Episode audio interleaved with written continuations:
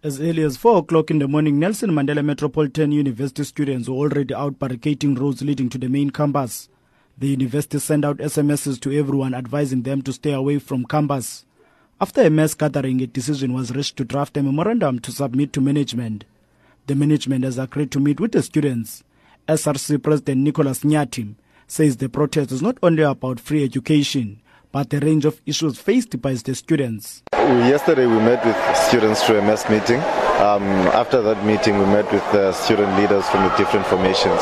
The, the stance was clear that we want free education for the poor and funding to be made available for the missing middle, which is something that the minister did not present. But how we get to that free education is what's very important. We are facing immediate challenges that are challenging us as an institution. For example, we have those students who are allowed to register for free in January.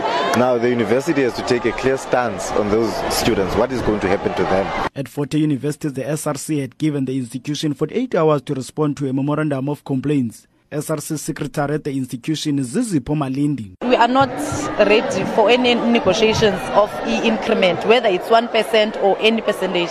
We don't want any percentage as the, as the students of Fort Hare. We are saying 1 to 0%. And if ever they continue, Basnico 5% and 6%, we'll then mobilize ourselves. Then we see what will be the way forward. But the University Vice Chancellor Dr. Mvuyo says the fee adjustment for the 2017 academic year will not have any negative impact on students from underprivileged homes.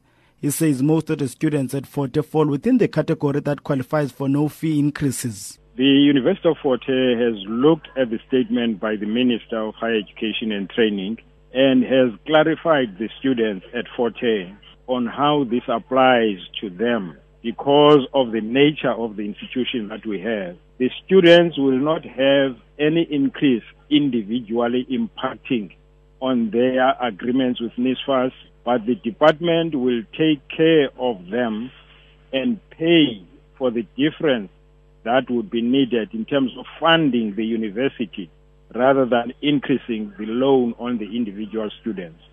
Meanwhile, at the East London campus of Walter Sisulu University, the SRC has rejected the pronouncement by Higher Education Minister Blade Nzimande, SRC Secretary Mandle Busakwe. No, as Buffalo City Campus SRC, we are saying we reject announcement by the Minister of 8% fee increment for academic year 2017. The SRC meeting will, will sit today at half 12. Then the students will decide what we must do even because we can't wait for the council now because our council will sit on the 30th of, of, of, September to, to decide which percent to increase. Rhodes University students are yet to hold a mass meeting to discuss the way forward. in the Eastern Cape.